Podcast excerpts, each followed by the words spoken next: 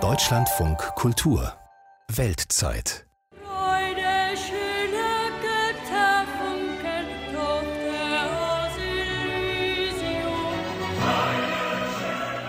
Die Europahymne. Alle Menschen werden Brüder, wo dein sanfter Flügel weilt. Will sagen, Europa steht für Freiheit, Frieden und Solidarität.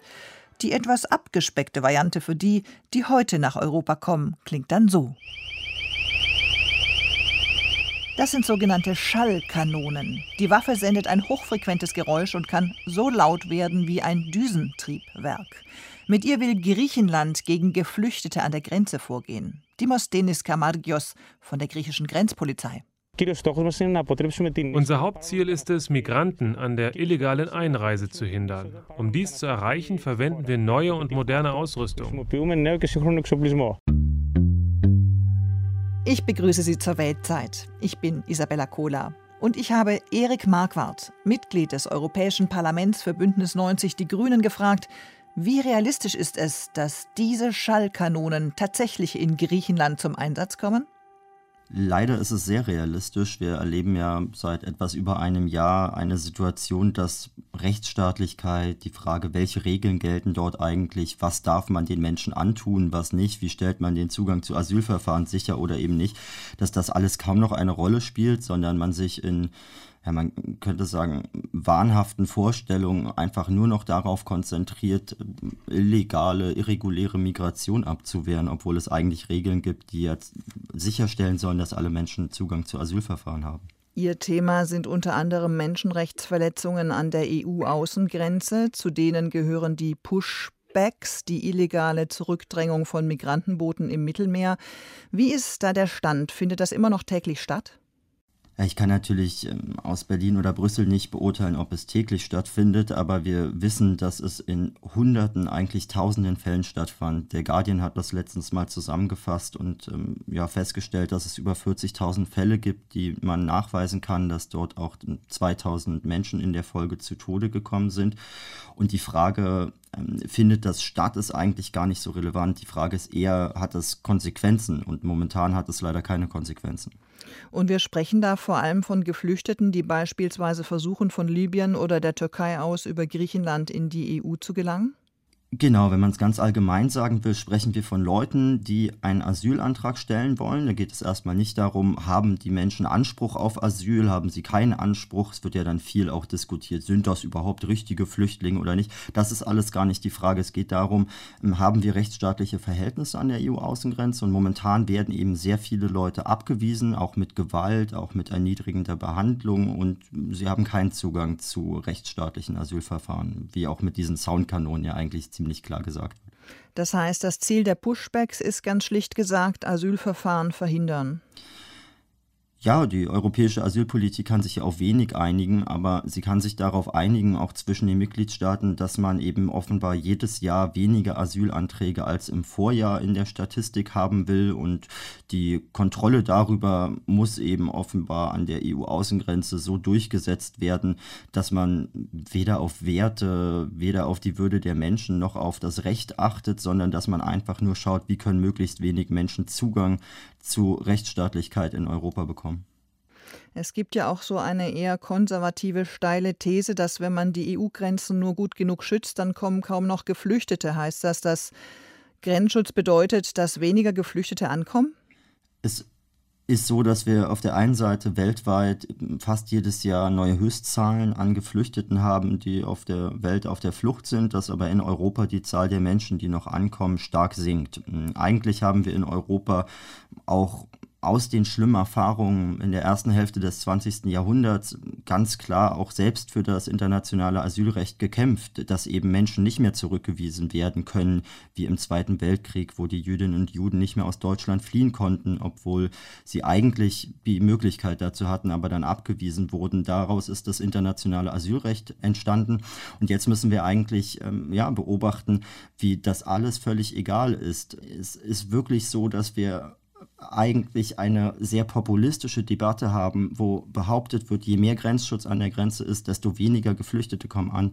Ähm, die Grenzkontrollen haben aber nicht die Aufgabe, Geflüchtete abzuwehren, sondern ja einfach Ordnung sicherzustellen, zu gucken, dass dort keine Drogen geschmuggelt werden, keine Waffen. Sie müssen eigentlich auch aktiv dafür sorgen, dass der Zugang zu Asylverfahren gewährleistet wird und dass Menschenrechte geschützt werden, tun aber gerade das Gegenteil.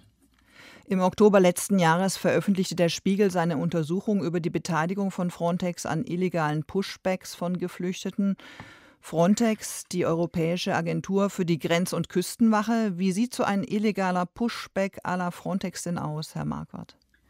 Man muss sagen, dass Frontex ähm, dort oft eher die Aufklärung betreibt, damit dieser Pushback dann stattfinden kann. Die Vorstellung, dass Frontex Beamte dort herumfahren und selbst Pushbacks machen, ist, glaube ich, nicht ganz realistisch, sondern es ist vor allem so, das kann man am Beispiel von Griechenland beschreiben, dass seit März 2020 ungefähr die griechischen Behörden, die das Oberkommando über die Frontex-Beamten in Griechenland haben, in dem Fall, dass Frontex zum Beispiel ein Schlauchboot in Seenot findet, den Frontex-Beamten sagen, ja, also Griechenland sagt den Frontex-Beamten, okay, ihr habt das gefunden, jetzt ähm, geht bitte weg, fliegt bitte weg mit eurem Flugzeug, guckt hier nicht mehr hin, was passiert und dann führen die griechischen Beamten den Pushback durch. Frontex hat dann nur indirekte Informationen darüber, ob ein Pushback stattfindet oder nicht, ähm, hat aber dazu beigetragen, dass diese Menschenrechtsverletzung möglich ist und dieses Zusammenspiel, wo man dann die Verantwortung kaum bei Frontex findet, weil sie eben weggeschickt wurden, die Griechen, die das einfach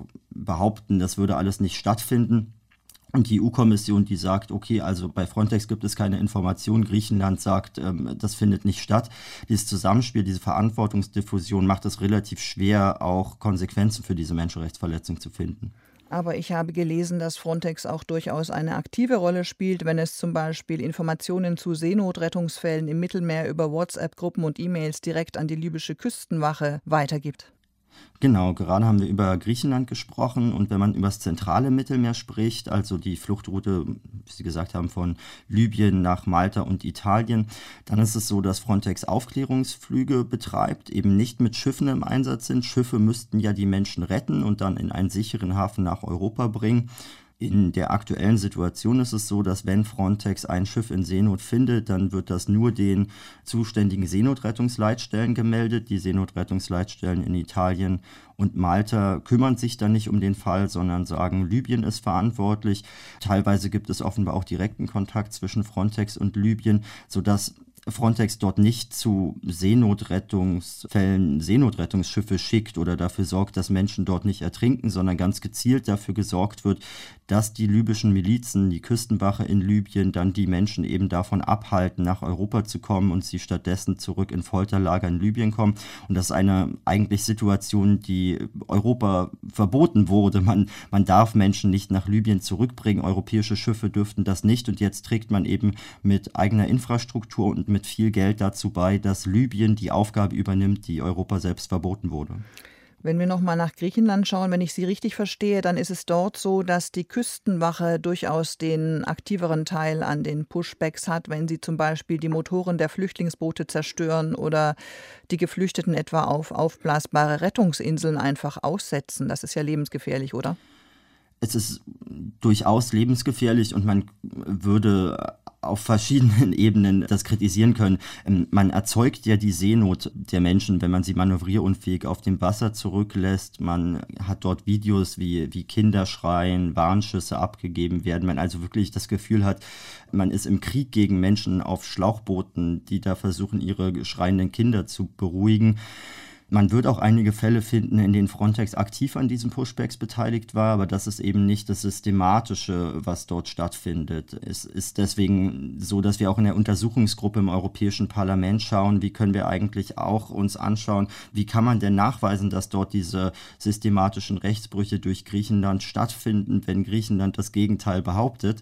In diesem Fall müsste nämlich Frontex, wenn es dort zu so systematischen Rechtsbrüchen kommt, ja wirklich Menschen in Seenot ausgesetzt ausgesetzt werden. Teilweise Menschen auch wirklich, die schon auf dem Land fahren, dann in der Nacht mit einmal auf so kleinen Schlauchbootplattformen, so Rettungsinseln auf dem Meer ausgesetzt werden. Diese ganzen Sachen finden wirklich einfach statt. Es gibt sozusagen von verschiedensten Seiten, inklusive der Vereinten Nationen, dort Kritik daran.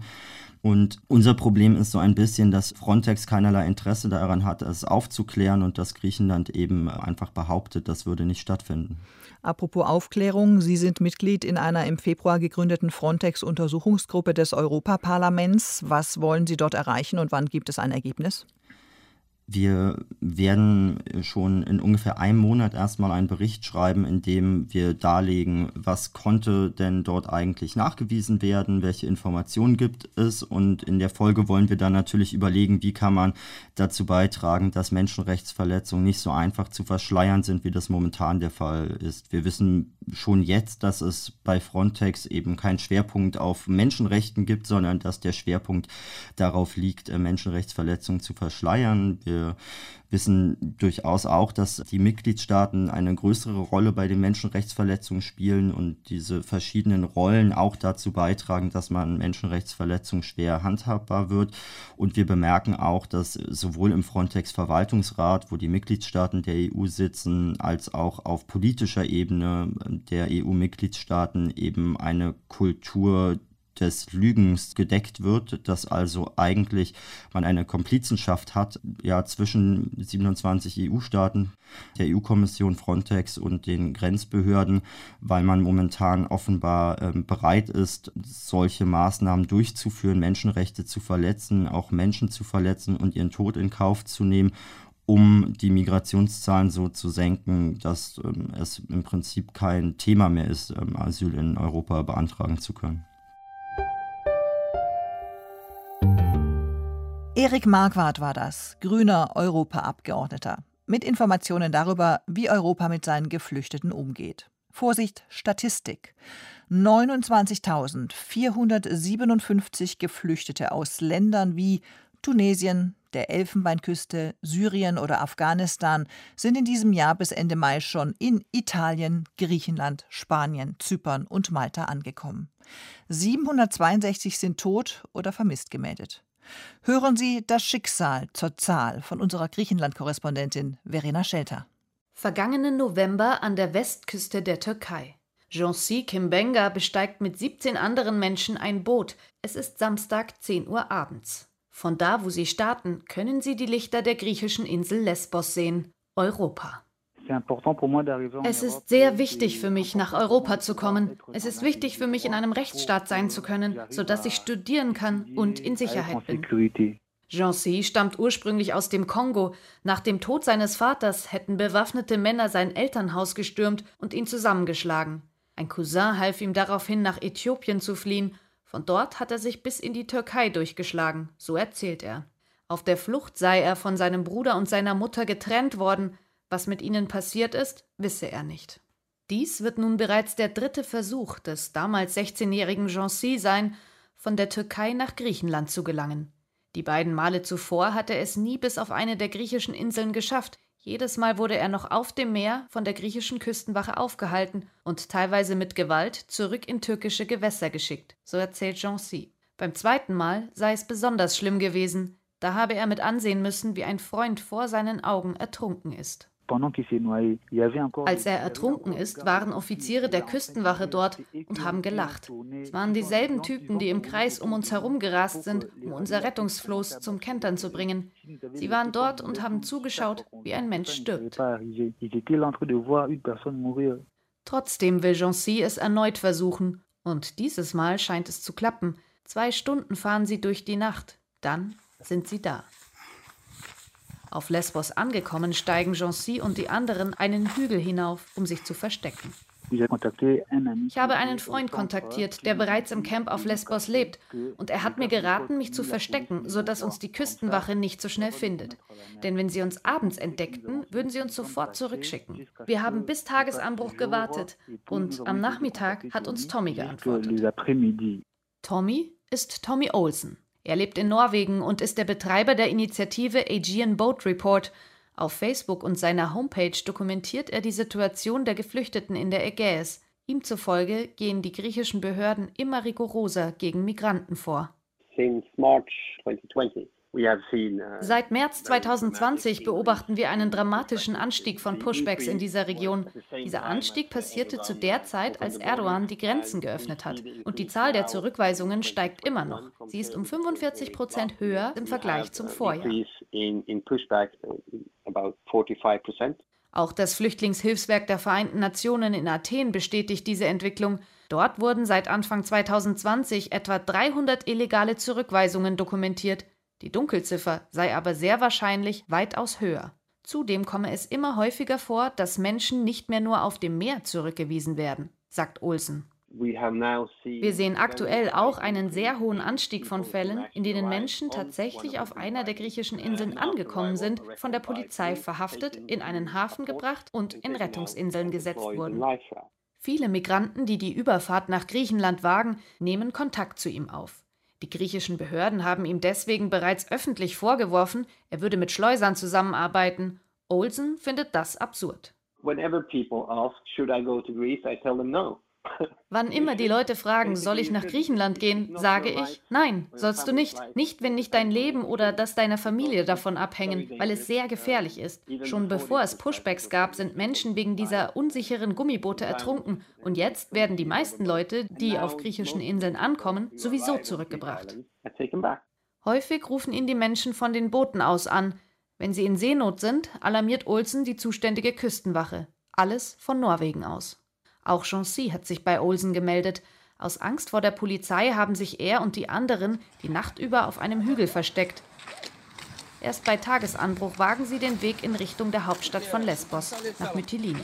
Jancy macht Fotos und Videos und schickt diese weiter an Olsen. Die Idee war, dass Tommy unsere Route nachvollziehen konnte, bis die Polizei uns finden und ins Camp bringen würde. Ich habe ihm Fotos von Orten oder Leuten geschickt, die wir getroffen haben, bis wir an der Hauptstraße waren. Auf ihrem Weg begegnen sie auch Kostas Theodorou und seiner Frau Despina Stefano. Beide leben auf Lesbos und sind an diesem Tag mit ihren Fahrrädern unterwegs. Als wir an dieser Stelle ankamen, stoppten uns zwei Frauen aus Afrika. Wir haben angehalten, um zu fragen, was los sei. Die eine Frau sagte uns auf schlechtem Englisch, dass sie total erschöpft sei, weil sie drei Tage lang nichts gegessen habe und dass sie entweder ins Krankenhaus oder ins Camp gebracht werden wollte. Sie wollte, dass wir ihr helfen. Am Anfang wussten wir nicht, was wir machen sollten. Taxi rufen, Polizei informieren. Weil aber die Frauen sehr erschöpft waren, dachte ich, es wäre gut, ihnen etwas zu essen zu bringen. Also radelt Despina Stefano nach Hause. Kurze Zeit später kommt sie mit Wasser und ein paar Snacks zurück. Ihr Mann Kostas telefoniert in der Zwischenzeit mit Tommy Olsen von Aegean Boat Report. Der bittet ihn, ebenfalls Fotos von der Gruppe zu machen und dann die griechischen Behörden zu informieren. Danach verabschiedet sich das Paar von der Gruppe. Kurz darauf greifen Beamte der griechischen Küstenwache die Flüchtlinge auf. Doch sie werden nicht wie gehofft in ein Aufnahmelager gebracht, sondern in eine verlassene Baracke. Dort haben sie angefangen, uns zu schlagen und anzuspucken. Sie haben uns getreten. Danach haben sie uns alles abgenommen. Taschen, Rucksäcke, Handys. Ich konnte mein Handy verstecken. Ein schwarzer Bus hat uns dann abgeholt. Die Gruppe wird zu einem alten Hafen gefahren. Nach Einbruch der Dunkelheit müssen sie wieder ein Boot besteigen, das sie nach Osten in Richtung Türkei bringt. Dann haben sie diese orangenen Rettungsinseln aufgeblasen und uns da reingesetzt. Dann haben sie sich umgedreht und sind weggefahren. Wir waren mitten im Nirgendwo, ohne Hilfe, ohne Paddel, ohne Motor, sind wir im Meer getrieben. Am Horizont war nichts zu sehen. Einige Stunden später wird die türkische Küstenwache sie aufsammeln. Damit wurde Jancy zum dritten Mal mit Gewalt zurück in die Türkei gebracht ohne die Möglichkeit bekommen zu haben, in Griechenland um Asyl zu bitten. Das ist ein klarer Verstoß gegen internationales Recht, sagt Panayotis Dimitras von Greek Helsinki Monitor, einer Menschenrechtsorganisation, die vor wenigen Tagen gemeinsam mit zwei anderen Nichtregierungsorganisationen Klage vor dem Europäischen Gerichtshof eingereicht hat. Allerdings nicht gegen Griechenland, sondern gegen die Europäische Grenzschutzbehörde Frontex. It's the first time Frontex is taken to court. Es ist das erste Mal, dass sich Frontex vor Gericht verantworten muss, sagt Dimitras. Doch dank der vielen Fotos, Videos und Zeugenaussagen könne klar belegt werden, dass es sich bei dem Fall eindeutig um einen Pushback handle. Und auch wenn die griechische Küstenwache bei den illegalen Zurückweisungen der Hauptakteur sei, komme Frontex eine entscheidende Rolle zu. In den vergangenen Monaten gab es immer wieder Berichte, dass Frontex-Beamte Pushbacks in der Ägäis nicht nur beobachtet, sondern auch aktiv darin verwickelt gewesen sein sollen. Bei mindestens einem Vorfall im August 2020 seien auch deutsche Beamte involviert gewesen.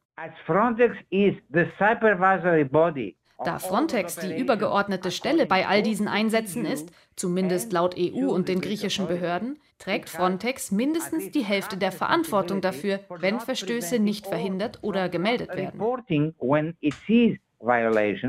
In Bezug auf die Klage am Europäischen Gerichtshof heißt es bei Frontex auf Anfrage lediglich schriftlich, dass keine der mutmaßlichen Handlungen, die in der Klage genannt würden, in irgendeiner Weise direkt mit Frontex verbunden seien. Außerdem habe die Agentur keinerlei Aufsichtsfunktion gegenüber nationalen Behörden. Das sei grundsätzlich korrekt, sagt Mariana Ghiatti. Die Juristin forscht an der Universität im niederländischen Leiden. Ihr Schwerpunkt Frontex. Wenn die Operation beginnt, hat das erste und letzte Wort der Mitgliedstaat, in dem die Operation stattfindet, in diesem Fall Griechenland. Und Griechenland ist einer der wichtigsten Einsatzorte von Frontex. Knapp 600 Beamte patrouillieren in der Ägäis entlang der griechisch-türkischen Grenze im Rahmen der Operation Poseidon. Aber es gehöre explizit zum Auftrag von Frontex, sicherzustellen, dass die Grundrechte der Migranten eingehalten werden. Doch genau das passiere häufig nicht, so Giatti. Anhand der neuesten Berichte sehen wir, dass, obwohl es systematische Verstöße gegeben hat, nur sehr wenige Zwischenfälle von den dort stationierten Beamten an Frontex übermittelt wurden. Und wenn Meldungen gemacht wurden, waren sie sehr mild formuliert.